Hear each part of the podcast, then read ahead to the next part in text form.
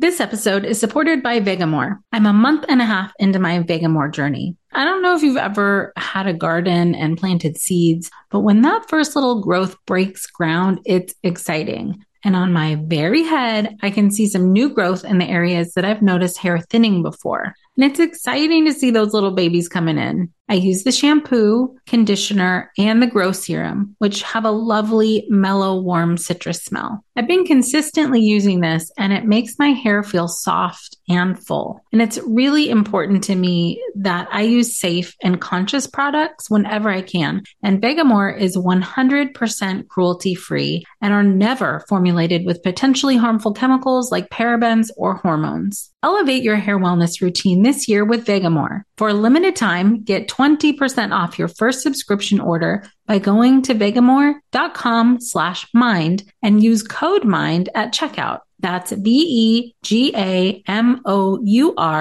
dot com slash mind, code MIND to save 20% on your first order. V-E-G-A-M-O-U-R dot com slash mind, code MIND.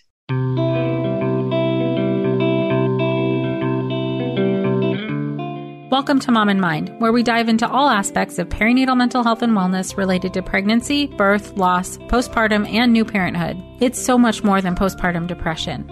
We raise the volume on all of these topics in the hopes that someday everyone will have the support and info that they deserve before they need it. Please note this podcast is not a replacement for treatment by a professional or professional training. The Mom and Mind podcast has been a passion project for me, absolutely, for the past three years. It's been an honor to go on this journey with you and have you be a part of the Mom and Mind community. In an effort to keep our podcast strong and growing, I've now set up a Patreon page for the Mom and Mind podcast. What's a Patreon? It's basically crowdfunding, a donation platform where you can help move this podcast forward so we can continue to get these awesome episodes out to you and all of the other moms and families who deserve to know that they are not alone. Contributions can range anywhere from $2 a month up to 25 a month where you can become part of the Mom and Mind collaborative where as a professional we can brainstorm together on how to get all of our voices for perinatal mental health out into the world. Come check it out at patreon.com slash mom and mind. We would love to have your support to keep this mission going strong. Welcome to Mom and Mind. I'm your host, Dr. Kat. On this episode today, we're going to be talking about the law and postpartum psychosis. So, there are a couple of topics that we touch upon that might be sensitive for some listeners as we go through some of the legal ramifications for postpartum psychosis and postpartum depression and the law.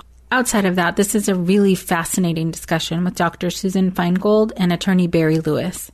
They have both helped to usher a law through the Illinois legislature Dr. Feingold presented expert testimony in the House and Senate criminal law committees, and Mr. Lewis presented a brief and testimony in support of HB 1764, which resulted in its unanimous passage in the Senate Criminal Law Committee.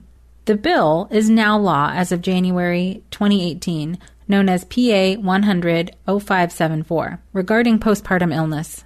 It is the first criminal law in the nation to recognize the effects of postpartum depression and postpartum psychosis. So we're going to dig into that today and find out what it took to get this passed and also some tips and pointers on how you in your community, in your state, if you are so called to do this, can also start the process to get the law changed in your state. Dr. Susan Feingold is a licensed clinical psychologist, perinatal legal advocate, and author, member of President's Advisory Council and Postpartum Psychosis Task Force for Postpartum Support International. She is the author of the book Happy Endings, New Beginnings Navigating Postpartum Disorders.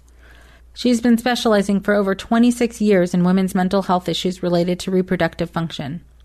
She's been an advocate and expert witness involved in legislative efforts for women with postpartum depression on a state and national level, and she's served as a president of the Board of Trustees for Depression After Delivery Incorporated and served on the executive board for many years. She, along with attorney Barry Lewis, won the 2018 Maternal Mental Health Innovation Award in Policy and Advocacy. Lawyer Barry Lewis is a litigation attorney with 44 years in the private practice of law, working primarily in the field of criminal law. He is the past chair of the Chicago Bar Association Lawyer Referral Committee, winner of an award from Chicago Volunteer Legal Services, and has been continuing legal education lecturer on several occasions, and a member of the Illinois Continuing Legal Education faculty since 1975. His most recent published work was in The Champion, the magazine of the National Association of Criminal Defense Lawyers, titled A New Model of Law Offers Hope Postpartum Disorders in the Law. Dr. Feingold and Mr. Lewis have a book coming out soon to be published in January of 2020 called Advocating for Women with Mental Illness Changing the Law and Transforming the National Climate. The subject is postpartum illness and the law, and will cover why the law needs to be changed and how to do it. The book contains a chapter which plainly and overwhelmingly demonstrates why the influential article by Strecker and Ebaugh claiming there is no distinct illness in postpartum depression or postpartum psychosis is fraudulent. And you're going to hear in our talk today a lot of the pointers that they give in the book, but things that you can think of and do right away if you are someone who's wanting to change the law in your state. They're going to go into a little bit more about what the law is in Illinois and how and who was involved in getting it passed, as well as how you can get a hold of them if you're really interested in moving things forward in your state. Let's hear from Susan and Barry. Welcome, Dr. Susan Feingold and Barry Lewis. Hello, Dr. Kat. Thank you. How are you? Thank you for having us. So excited to be here. Wow, thank you both for being here with us. I'm really excited to get this information and about your work and the advocacy you do out to the public because I think it's phenomenal and groundbreaking. So, outside of my accolades for you, why don't you guys let us know what it is that you've been working on? Well, right now we're working on a book. We've got a contract with Rowman and Littlefield to write a book, some 80,000 words called Advocating for Women with Postpartum Mental Illness mm-hmm. Changing the Law and Transforming the National Climate. And we regard this as the most important work we've ever done to get in conjunction with the work we've done to get the first in the U.S. law pertaining to postpartum illness and criminal law enacted. Wow, that's phenomenal. And yeah, we're going to be digging into that law and the work that you did to get it there. I think, I don't know how many people know about that law, but I think it's seminal in getting other laws changed. So I'd love to know more about that too. Well, that's one reason that we're very excited about our book coming out. We are hoping that our book will be another avenue besides presentations to get the word out so that other people will get legislation going in their states. And, you know, a lot of times, if it's okay for me to just start with something, we start our book with an opening quote. We often end our presentations with the same quote, which seems like a great way to start this podcast. And that's a quote that fits very well with this. It's a quote by Margaret Mead. Never doubt that a small group of thoughtful, committed people can change the world. Indeed, it's the only thing that ever has. Mm, yeah, that's beautiful. That's so true. And the amazing thing about the new Illinois law, which is known as PA 1000574, is that was just a few individuals, a handful of individuals Barry and I were two of them with no advocacy training, no legislative experience, that we were able to make a difference and usher the first postpartum criminal law through the Illinois legislature. And it's the first postpartum criminal law in the nation. So it's a real game changer. Wow, that is fascinating. Can you explain in a little more detail for people what the law is and what it does? Sure. And I can even tell you the handful of people that were involved because oh, that's oh, also very interesting. I don't know which way you want me to go first. Oh, but. sure. Yeah. Tell us about the people who helped out and then tell us what the law is. Okay, so the proposed legislation for this, this is what's so interesting, was initially drafted by two incarcerated women mm-hmm. at Logan Penitentiary. They're best friends. They both have prison sentences of natural life without parole. And one is been in prison for 30 years, the other mm. one 33 years. One had postpartum psychosis and would possibly benefit with a reduced sentence from this new law. The other would not benefit. She was incarcerated due to a domestic abuse related homicide. This episode is supported by Hungryroot. I am a creature of habit when it comes to food. Like, I buy the same stuff in the store and generally make the same stuff over and over. Not really that fun. So, in order to shake things up, I use Hungryroot. I can pick a whole meal and they send me what I need to make it, but I will also just let them choose so I don't get into my rut. And it paid off. I got the chicken shawarma naan flatbread. These are flavors that I wouldn't have thought to put together on my own, and they totally work. It was so yummy and so easy to make. And bonus, I also received for free organic roasted chicken breast that I threw into a salad for another meal. Hungryroot is my partner in healthy and yummy living. Right now, Hungryroot is offering Mom and Mind listeners 40% off your first delivery and free veggies for life. Just go to hungryroot.com slash cat to get 40% off your first delivery and get your free veggies. That's hungryroot.com slash cat. Don't forget to use our link so they know we sent you. This episode is supported by Ritual. I am by nature and nurture a bit skeptical. I have to see for myself if something works or if it's helpful before I just believe it whole cloth. And I'm open to trying things out to see for myself, and that includes finding strategies for my wellness. I have a historically low vitamin D, so it's important for me to take Ritual's Essential 18 because it has D3 in it, and their clinically backed Essential for Women. 18 Plus multivitamin has several other high quality, traceable key ingredients in clean, bioavailable forms. What I love and have always loved about Ritual is that it's a female founded company. And it's a B Corp, which means they're holding themselves accountable and not just long term, but also to the health of people and our planet. No more shady business. Rituals Essential for Women 18 Plus is a multivitamin you can actually trust. Get 25% off your first month for a limited time at ritual.com slash mom and mind. Start Ritual or add Essential for Women 18 Plus to your subscription today. That's ritual.com slash mom and mind for 25% off but she's really interested in helping, you know, I mean, it's sort of a labor of love for her best friend mm-hmm. and for all these other women. We think there are about 20 mm-hmm. in Logan Penitentiary. So they yes. were sort of the first wow. people who wow. started this. Amazing. And um, how long ago was that about? When did they start? Well, it would have been 2017. 2017. I don't know okay. the exact month, but yeah, early around in 2017. 2017.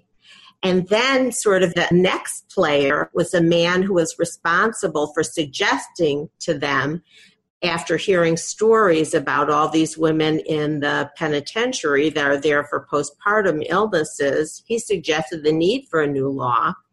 And he said he would find a sponsor in the Illinois General Assembly, which he did and introduced the legislation. That was Bill Ryan, who was a retired assistant deputy director of the Department of Children and Family Services. Mm-hmm. And he used his retirement to fight prison, injustice, and for reform. And in his visits to prisons throughout Illinois, he started hearing about from many this large group of women who were in there due to postpartum depression or postpartum psychosis. And so mm-hmm. that was the beginning. Mm-hmm. And then Barry and I jumped on, mm-hmm. and we were responsible basically for providing the expert testimony as well as to usher the legislation through the House and the Senate despite numerous obstacles. And probably about two weeks ago, we went to visit Sims and Jackson in the penitentiary, spent about three hours with them, interviewing them, and it was just fascinating. And they sort of said, you know, it's like a train. We've all played a certain part, and the train couldn't have gone without each of us. Right. But that we all had a part to play. But I do want to acknowledge them because yeah. it's amazing. You know, two women that got some legal training in the penitentiary. Mm-hmm. That is amazing. And I'm curious, Barry, from your perspective, how often does, I mean, and maybe you don't know the answer, but how often do things like this happen where someone within the, the legal system is spurring on a change of law like this? Just about never. I've attended a session on advocacy training with Restore Justice, was right. that the name? Mm-hmm. And basically they said what we did never happens. Wow. I was quite aware that was that rare. Uh-huh. But they asked everyone in the attendance what they had done, what their involvement was, if any, in legislation and advocacy. And when we started talking about it, they said, oh, yeah, that one. I guess we were naive not to know that this couldn't be done, so we just did it. Perfect. Pretty much the size of it. oh, I love that. Oh, I love that you did this. I am just so hopeful and excited for what this could mean across the country. So, what is the law? What did you guys do? So, the law, which is called, I mean, it's got a very catchy name, PA 1000574, is this law amends the Code of Corrections to consider postpartum depression and postpartum psychosis. It names them, these mm-hmm. illnesses, as mitigating factors in sentencing when women commit crimes while suffering from those illnesses. Wow. So in the prison system, it's looked down upon. So sometimes women don't acknowledge it. Not only is it looked down upon, in some cases, women have been attacked or beaten up. Mm. Or, you know, it's the low end of the totem pole, I guess you could say, in terms of not very popular to acknowledge that you're in prison for the death of your child. There's a status system in the prisons, and the top of the status is occupied by murderers, but not murderers of children. The bottom tier is rapists and everything in between. Mm. So, okay. So the women who killed children are just at the bottom of the pillar, together with rapists. Okay. Wow, that I mean is another example of how little the general public knows about these conditions because it sounds like it's met with such disgust, even in the prisons. And it is met with the same thing out in public as well. Absolutely. Oh God, yes. I mean, the stigma in the public is also parallels the stigma in the prison. Right, right. Absolutely. Mm-hmm. Wow. So I was just going to say that this law will affect these women and allow those who've had postpartum depression or postpartum psychosis the opportunity for possibly a reduced sentence and for a post conviction petition and resentencing hearing. Wow. And so many of these women are serving long or lifetime sentences with no parole and the possibility now is that there might be a possibility that they can, you know, have freedom. Oh, that sounds extremely hopeful. When was the law passed? It actually became law in January of last year and became effective June 1st of last year. Of 2018. Wow, you guys worked very quickly. That's amazing. It's a year or less to get this all pushed through? Right, it all went through in one legislative mm-hmm. session. Yes. With a lot of problems. A lot of obstacles, and each one could have easily sort of killed the law. Are you allowed to talk about any of those? Sure. Well, I guess the start of it with we can't comment too much on what happened before our involvement, mm-hmm. but a postpartum organization contacted the members and Sue responded. They were asking for anyone who could help with expert testimony regarding the postpartum psychosis and how it would involve the law. Mm-hmm. So Sue went ahead and did that and testified. And following her testimony, the Criminal Law Committee, or the responsible subcommittee of the House of Representatives, voted unanimously in favor of the law. Sue came back happy, figuring, okay, we've done it, everything's done, no more involvement. But we paid attention to what was happening to the House bill the House passed it unanimously and then went on to the Senate Criminal Law Committee. At that point, the state's attorney's office's lobbyist, one Matt Jones, timely interposed an objection. I say timely because he interposed the objections late in May, mm-hmm. and the law had to be passed with three readings on different days by the Senate before it could be passed by the whole Senate. Yeah, before the Senate adjourned for the and summer. That had, right? right? that had to be done mm-hmm. before the Senate adjourned for the summer, which is coming up in just days. Mm-hmm. So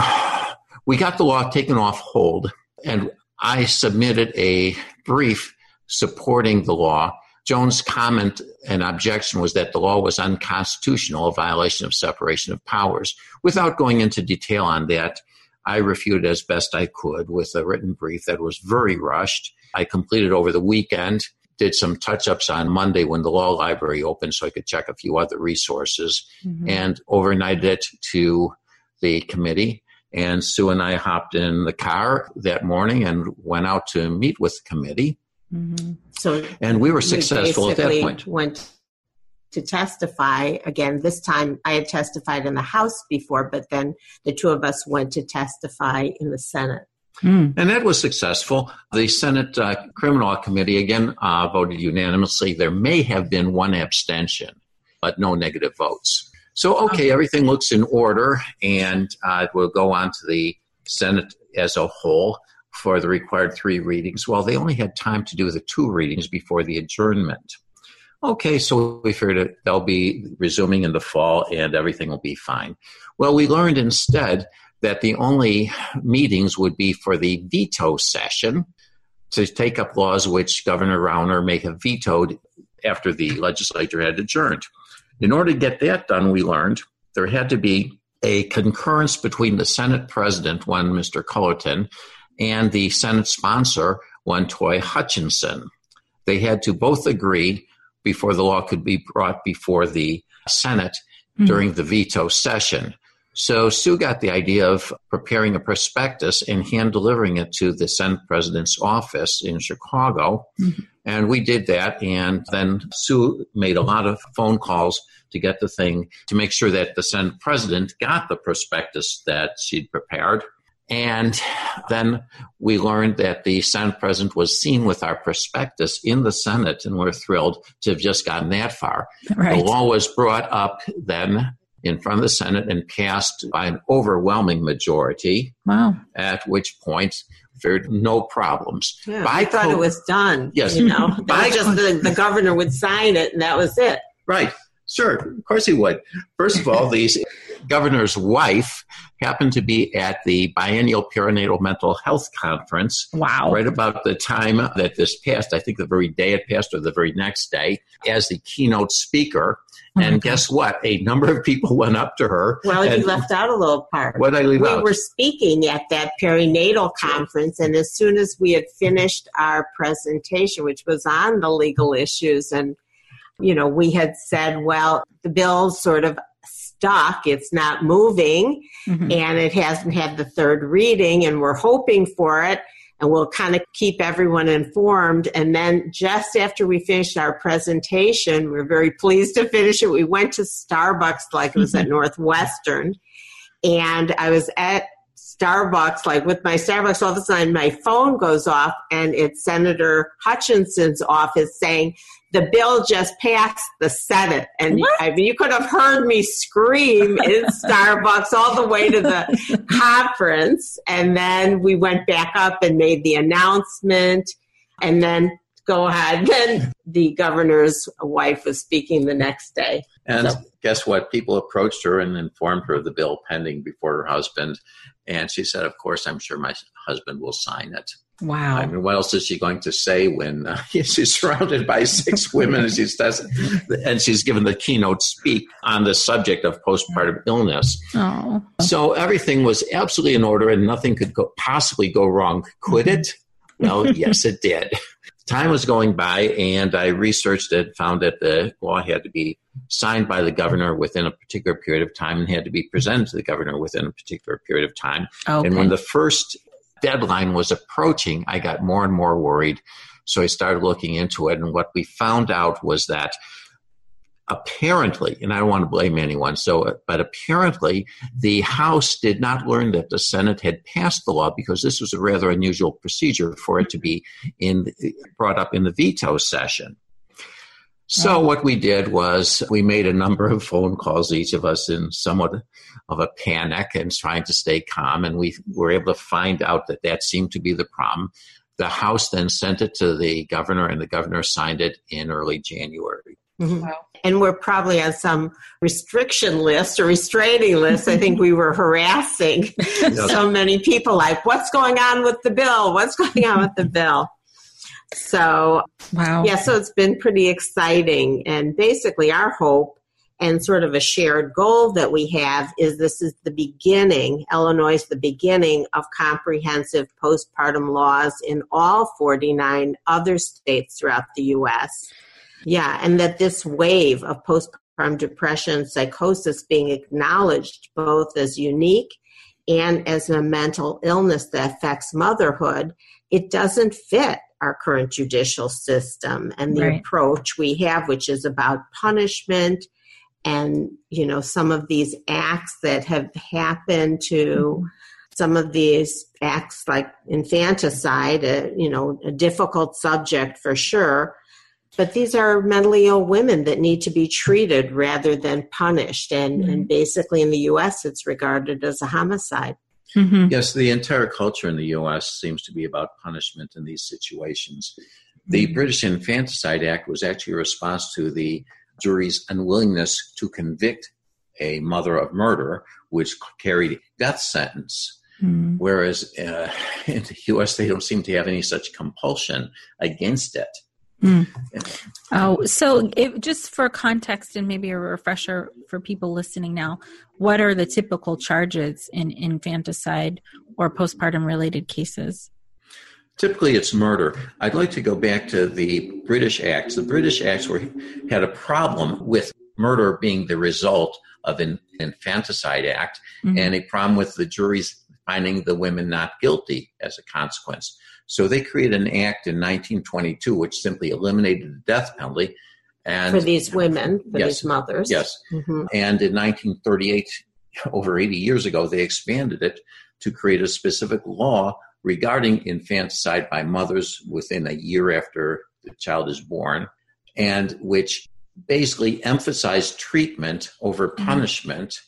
And most women who were convicted of that in the last 10 or 20 years received probation or something like that as opposed to an actual penitentiary sentence. Or treat yeah, treatment rather than punishment. So wow. and not only has there been the British Infanticide Act since 1938, but 30 other countries have laws regarding infanticide being a product of a maternal mental illness whereas the US until Illinois has had no law and as I said before, it's just treated like any other homicide. That's a major problem because the law is not properly dealing with this situation at all. Mm-hmm. A concept in the law is that equal crimes by equal people with equal backgrounds, shall we say, committing an equal crime should have essentially the same outcome in the law so mm-hmm. that if person does X with no background, the person should receive probation or 10 years, whatever the case may be, but should be have some degree of consistency. Right. Consistency implies fairness, mm-hmm. but we don't have anything like that for any number of reasons. And I'd like to read to you a quote from 1989, the Capital University Law Review. Given this lack of a discernible pattern in verdicts, there is no textbook case of this disorder the courts will continue to struggle with this defense until the decision is made to take an active role in recognizing this defense. In other words, it's all over the place, it's entirely arbitrary. The insanity defense, generally speaking, does not work. The insanity defense is used in less than one tenth of 1% of the cases and is successful in approximately one fifth of those cases in which it's presented. And in most cases, it's successful when there's a prior hospitalization for some form of mental disease, which can be treated as insanity under the law. Oh. And by contrast, in postpartum illness, as you know, postpartum psychosis in particular, there is no prior psychosis. You mm-hmm. may have mm-hmm. a prior event of, or a prior diagnosis of bipolar as a common mm-hmm. prior diagnosis, but bipolar is by no means insanity. It doesn't even approach the standard for insanity. Right. In terms of the law. Yes. Right. Sure, sure.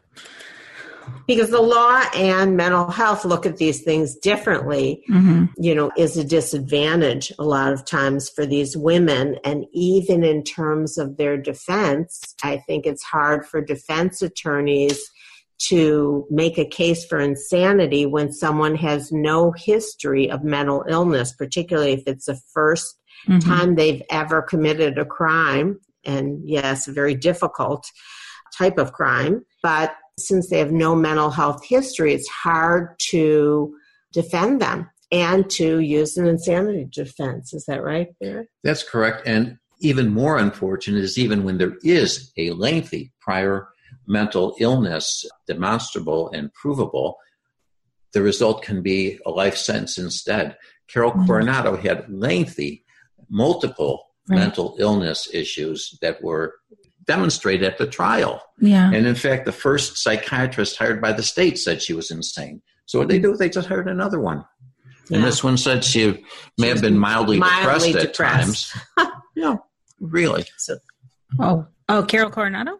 Yes. The Cor- yeah, the Carol Coronado case in California. Yeah, yeah. No, that she had been mildly depressed. That was the decision by the state's psychiatrist, the second one they hired. Wow. She may have been mildly depressed mm-hmm. at times. Oh my gosh. And apparently that carried the day as far as the judge was concerned. The appellate court affirmed, and the Supreme Court of California mm-hmm. refused to handle the case. Yeah. That is a poster child for the kind of problems that somebody yeah. can have in attempting a defense of an infanticide case.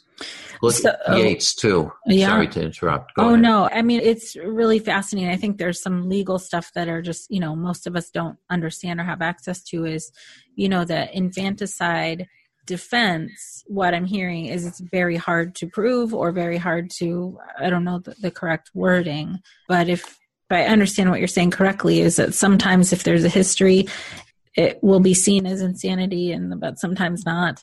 And that's in part because, from what you're saying, there's no law to back up these conditions. So it's well, and there's there's seems to be an arbitrariness from state to state, is what you're uh-huh. saying. No, correct? it's worse. It's from case to case within each state. Oh, really? It's okay. all over the place uh-huh. because okay. there is no law appropriate we're talking about temporary insanity. Right. And that's a major problem itself. There was a Michigan Law Review article from the 50s which said that because of the extreme and frequent use of the insanity defense, it should be eliminated. Mm. And it's just look at that and say, huh, what are they talking about? right. First of all, this is an article written by a bunch of law students who had no psychiatric experience, no psychologist or psychiatrist was interviewed in the course of it, and yet they're mm. advocating for the elimination of temporary insanity. And guess what?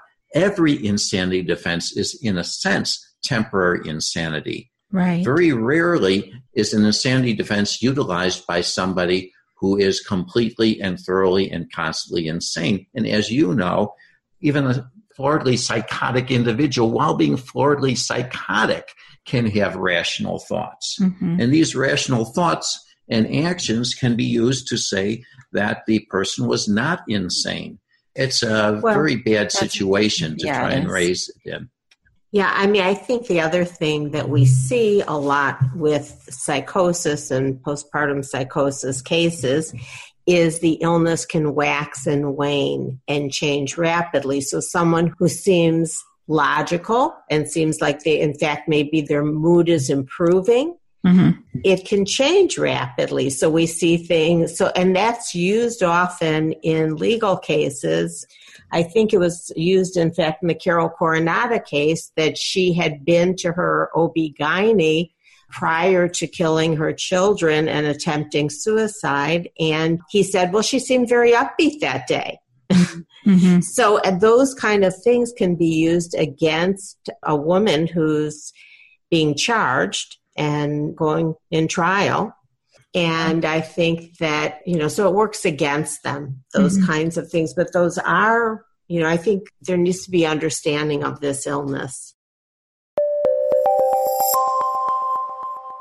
Women deserve a clean, effective multivitamin they can trust. When Kat Schneider realized that this didn't exist, she decided to create her own and founded Ritual. Ritual is the obsessively researched multivitamin designed for women by women.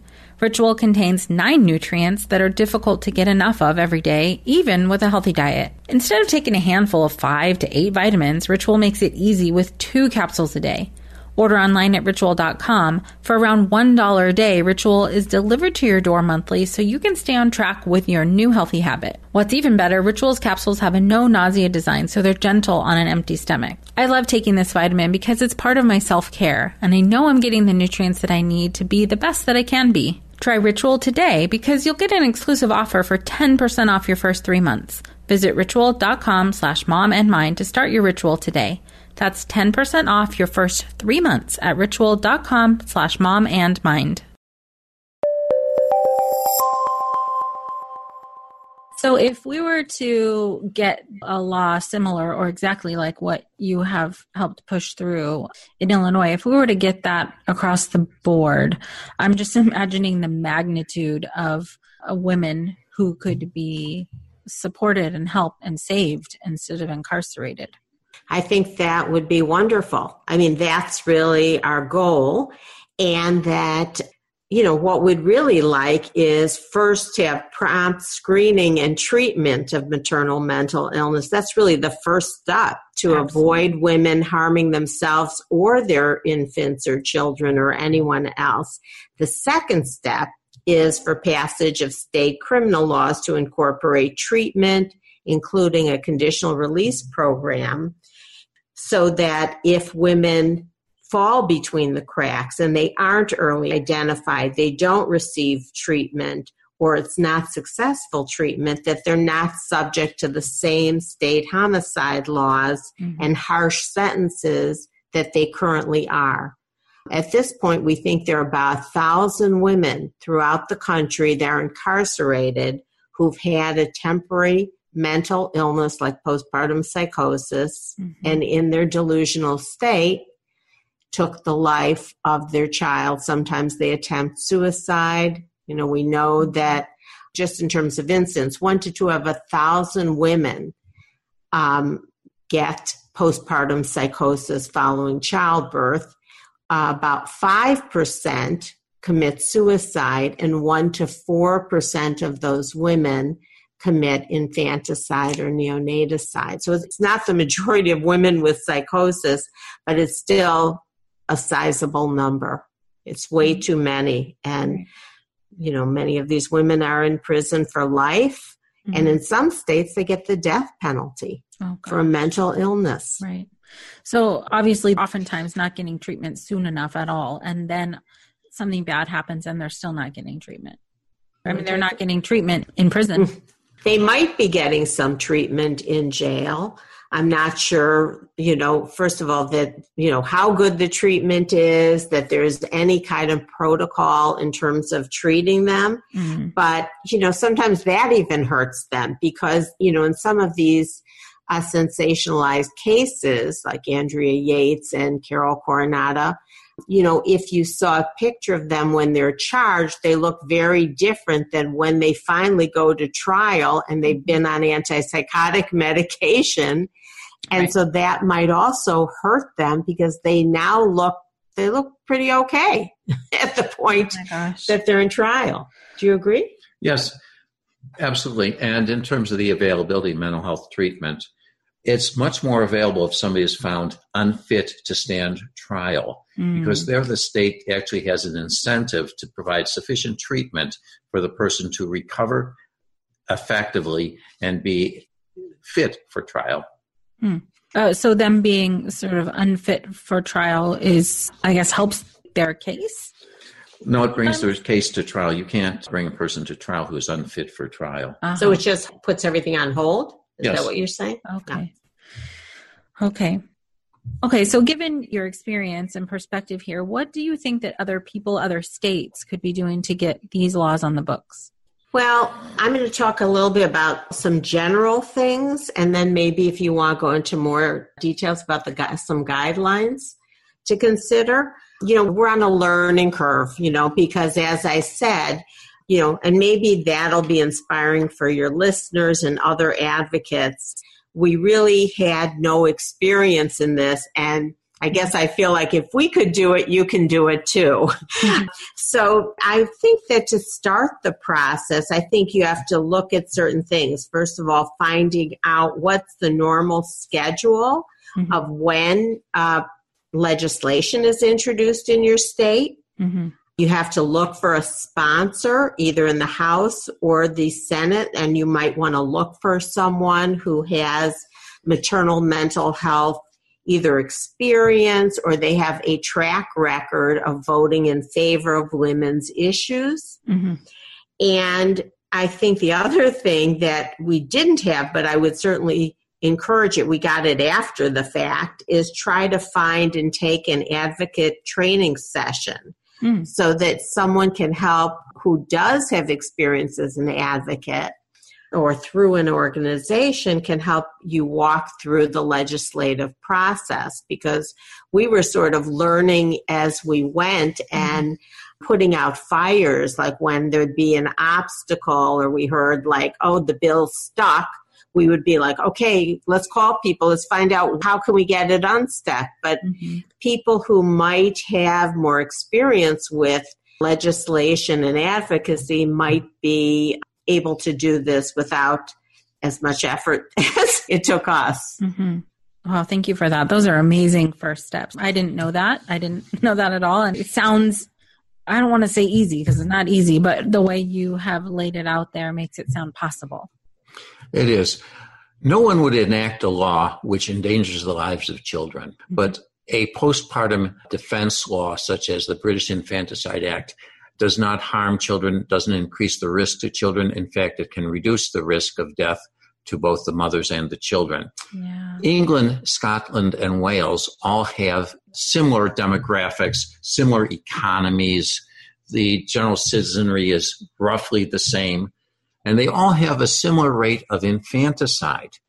But only Britain and Wales have an infanticide act reducing the penalty. Scotland does not. Since the rates of infanticide are similar, the law does nothing to increase the risk of infanticide, something nobody could support. And, and possibly that might be one fear with these laws like are we encouraging these women oh which oh sort of sounds ridiculous to us but yeah. you know some people might believe that okay okay and and there's been no harm from the illinois law although it's a limited law it's a critical first step. Absolutely. So there's also, I think it's important for people to learn that most countries have a different viewpoint of infanticide than does the US, which treats it as the ultimate crime. By contrast, a survey of 34 states showed 28 of them had specific law. 34 countries? 34 countries, yes, yeah. had a specific law regarding infanticide. And in 28 of them, uh, approximately the maximum sentence ranged around six years. Hmm. What to do about that? Well, a great first step is to eliminate the mandatory minimum penalty for infanticide, which is the same as murder. Is that a These, federal law? Uh, no, a federal law probably wouldn't apply. Uh-huh. It's hard to picture a, a federal charge of infanticide oh, okay. because of the limitation of the federal judicial authority. Uh-huh. The states are in charge of almost everything in terms of crimes within a state of violence. Oh, sure. I see what you mean. So then, is it possible that each state would have its own minimum or ma- a maximum? I can't remember what you stated. I'm talking about minimum sentences. There oh, might be situations sure. in which a judge could very reasonably impose a maximum sentence mm-hmm. in even an infanticide case. Mm-hmm. But the problem is that if the judge doesn't find the person or the jury doesn't find the person not guilty by reason of insanity, there's a minimum sentence that can be extremely onerous it can be 20 years, right. it can be lifetime. And it makes no sense for a temporary mental illness to result in a lifetime of incarceration. Right. The things that have to be done is to identify the problem within the state mm-hmm. and define it and show how this is different. This is much, much different from the standard feared murder, the home invader that people fear will be released and then enter their home. Right. Instead, we're dealing with a more private situation. Mm-hmm. We're dealing with issues of motherhood. Mm-hmm. And, you know, what we know is 800,000 women a year in the U.S. have some form of perinatal mood and anxiety disorders. The most severe and most rare, of course, is postpartum psychosis. 10 to 15% have postpartum depression. So there are a lot of women who, based on pregnancy, lactation, delivery, hormones, you know, numerous stressors are at risk. And, you know, it's a unique situation and we need a unique law mm-hmm. to address this issue. Right, uh, the other Mm-hmm. The other thing I wanted to comment on is, you know, you were talking about model for other states. And besides the general guidelines I already identified, there were a couple other things in terms of a developmental model that we've discussed, Barry and I have. And we, in fact, were part of a small group of people, advocates and in Massachusetts to develop legislation that would be even more comprehensive than the one in Illinois. We're thrilled about the one in Illinois because it opened the door mm-hmm. and that made it groundbreaking, but we'd like even more comprehensive laws that deal with this issue. And you said that that is starting in Massachusetts? Massachusetts was in the process of developing, and Barry were on, and I were on the small group helping to create legislation mm-hmm. to be presented in Massachusetts. We were hoping Massachusetts might be the second state, mm-hmm. but that legislation, what we incorporated in that legislation that isn't true in Illinois, even though it's a start, in Massachusetts, we incorporated a treatment program, a mm-hmm. conditional release program. I think there's one in California, in fact. So, more focus on treatment for women who commit these crimes and less focus on punishment. Fantastic. A weakness of the conditional release program in California is that there has to be certain findings before it can be applied. So Carol Coronado is not eligible for the program because she was simply convicted and sentenced to life. Mm. Wow. Wow. It sounds like there's so many holes we need to patch up in Absolutely. this. Absolutely. Are you aware of any other states that are working on this? No. Texas attempted, I think, in 2009, following the rather polarizing Andrea Yates matter. Mm-hmm that law gained no traction whatsoever and never was enacted. Mm, uh, it's a but they attempted. They, they attempted attempt. something, and theirs was yes more comprehensive, like the British Infanticide Act. Mm. I'm not sure if ours was more comprehensive if it would have passed. So mm-hmm. at least it opened the door. And so we're thrilled about that. We know there are limitations and we might want to circle back and get a more comprehensive legislation going in the future. But at this point, we're happy that opened the door, which might open the door for other states. And that's what we'd really like. I'd yeah. like to give you an example of opening the door. Sure. The very first law allowing women to control their own property was enacted provided their husbands were incapacitated. Hmm. Okay, now that sounds like a very weak law, but it opened the door. And about 10 years later, the first law went into effect, which allowed married women to control their own property, period, regardless of the incapacitation of their husband. Mm, wow. Wow. So, in addition to some of the general guidelines that I talked about, we just kind of identified a couple uh, points in terms of a developmental model to follow in creating new laws. Initially, to identify the problem, to write out the law clearly and in an understandable way, to document the need for a new law, to attract a sponsor, and certainly the sponsor then will help move it through the legislature and then to convince the legislature to act. And also, coming from our experience, it's probably best to act as a unified group hmm. or organization, not so much as an individual. It's uh, yeah. very time consuming, and just having an organization behind you would really help, I think, or, or a group. This episode is supported by Factor Eating better is better with ready to eat factor meals. And ready to eat means pop it in the microwave for two minutes and done. I mix in a few of these meals into my rotation for the days that we're on the run or that I don't want to make anything. I chose the high protein and calorie smart options, one of which is the mushroom chicken thighs and wild rice with garlic roasted green beans. This is restaurant quality and so tasty. I can adjust how many meals I get in my order as much or as little as I need every week. Plus, I can pause or reschedule my deliveries anytime, which comes in really handy for our busy schedule. Head to factormeals.com slash momandmind50 and use code momandmind50 to get 50% off. That's code momandmind50 at factormeals.com slash momandmind50 to get 50% off. Support for today's episode comes from OneSkin. And for a limited time, my listeners get an exclusive 15% off OneSkin products using the code MIND when you check out at oneskin.co.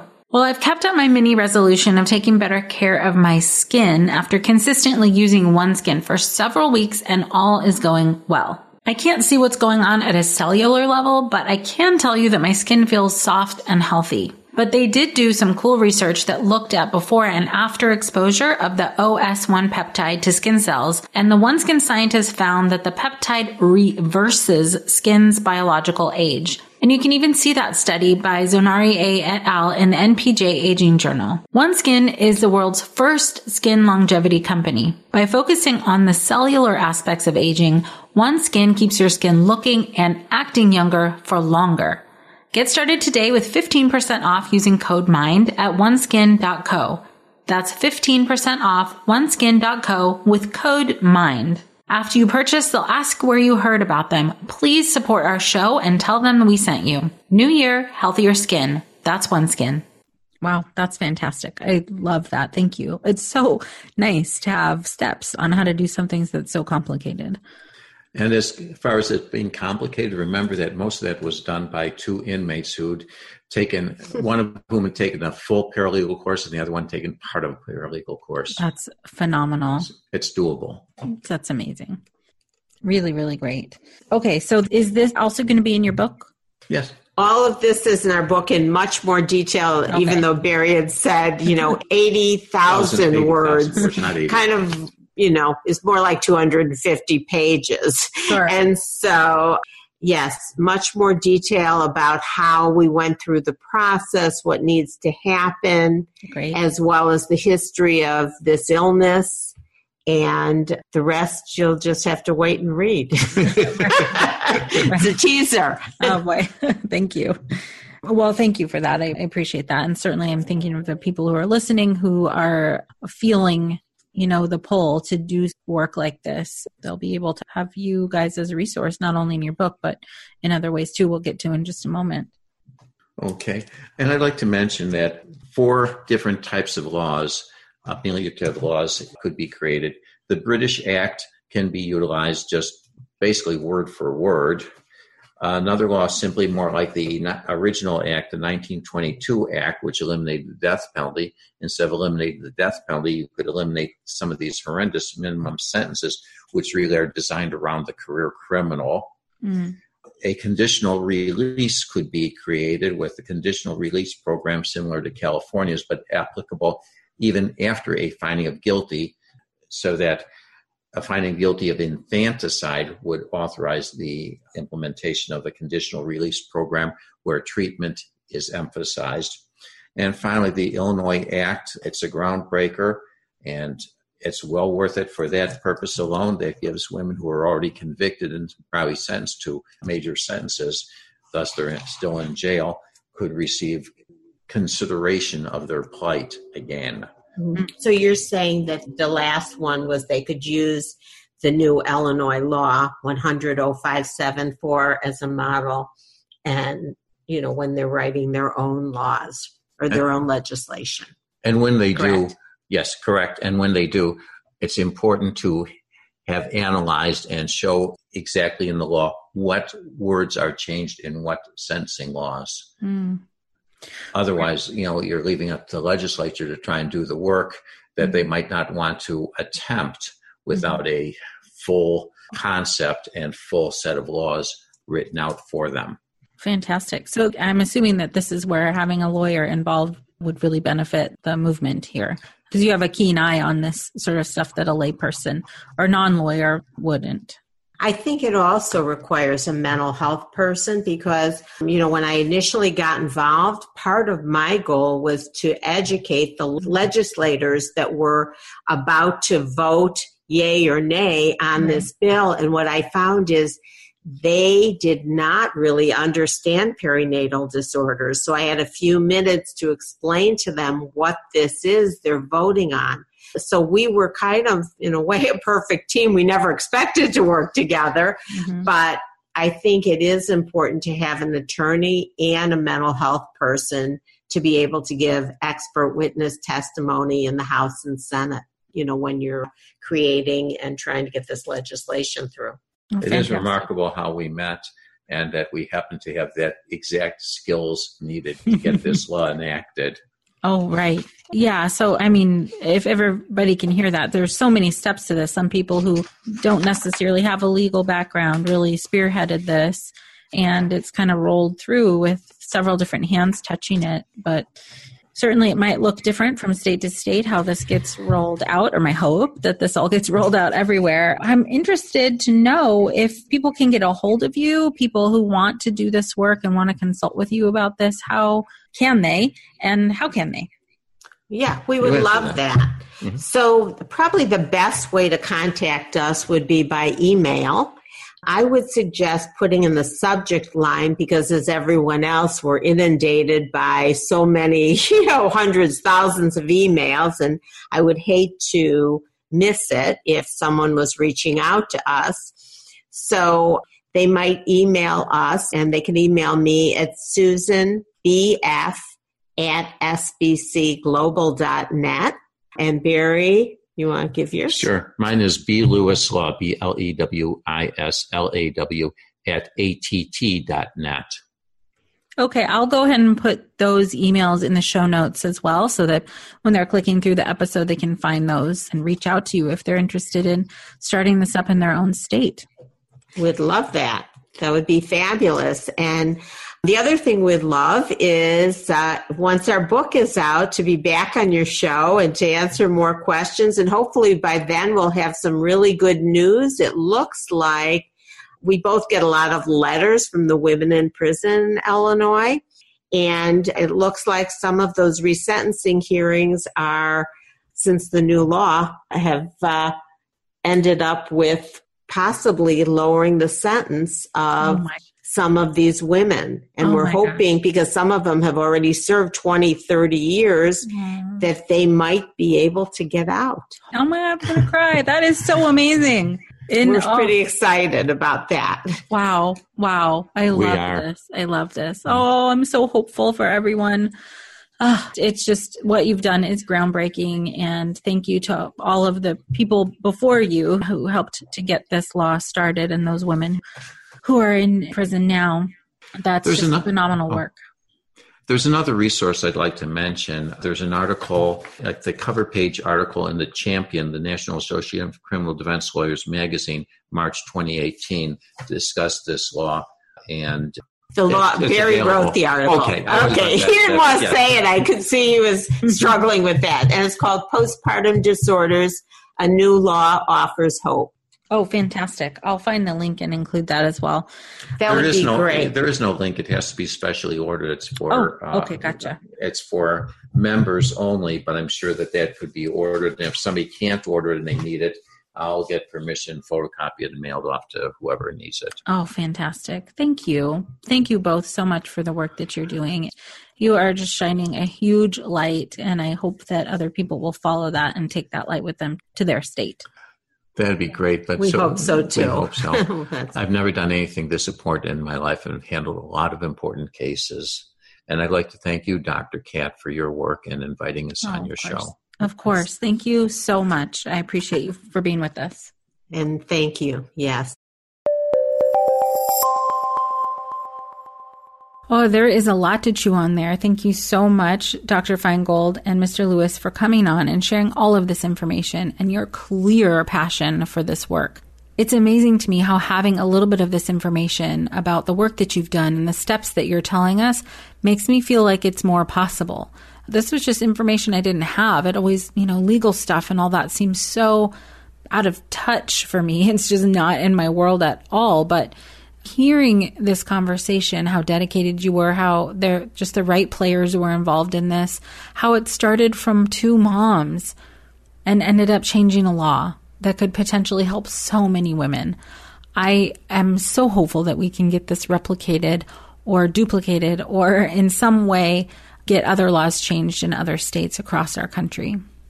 And certainly for other countries who already have these protective laws on board, there's so much we can learn from them. It's not like we're starting from zero. Other countries are doing this, and we can too.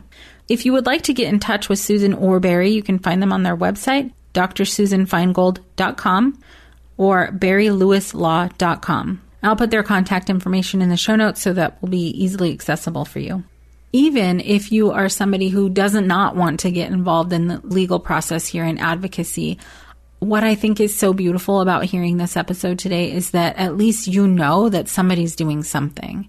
It can feel really isolating out there when we think we're in something alone and it feels like nobody's doing anything. Well, there are people doing things. They're getting laws changed and they are advocating and there are people out there who are really, really pulling to make sure that moms and families get the help and support that they need. I hope this has been enlightening and eye opening for you, and that you know for sure that you are not alone. Thank you so much for being with us. Until next time. Thank you so much for joining us today. Please share this podcast. Together we can support moms and families so that no one has to deal with this alone. Come connect with us at momandmind.com. Hey there, I'm Debbie Reber, the founder of Tilt Parenting and the author of the book Differently Wired.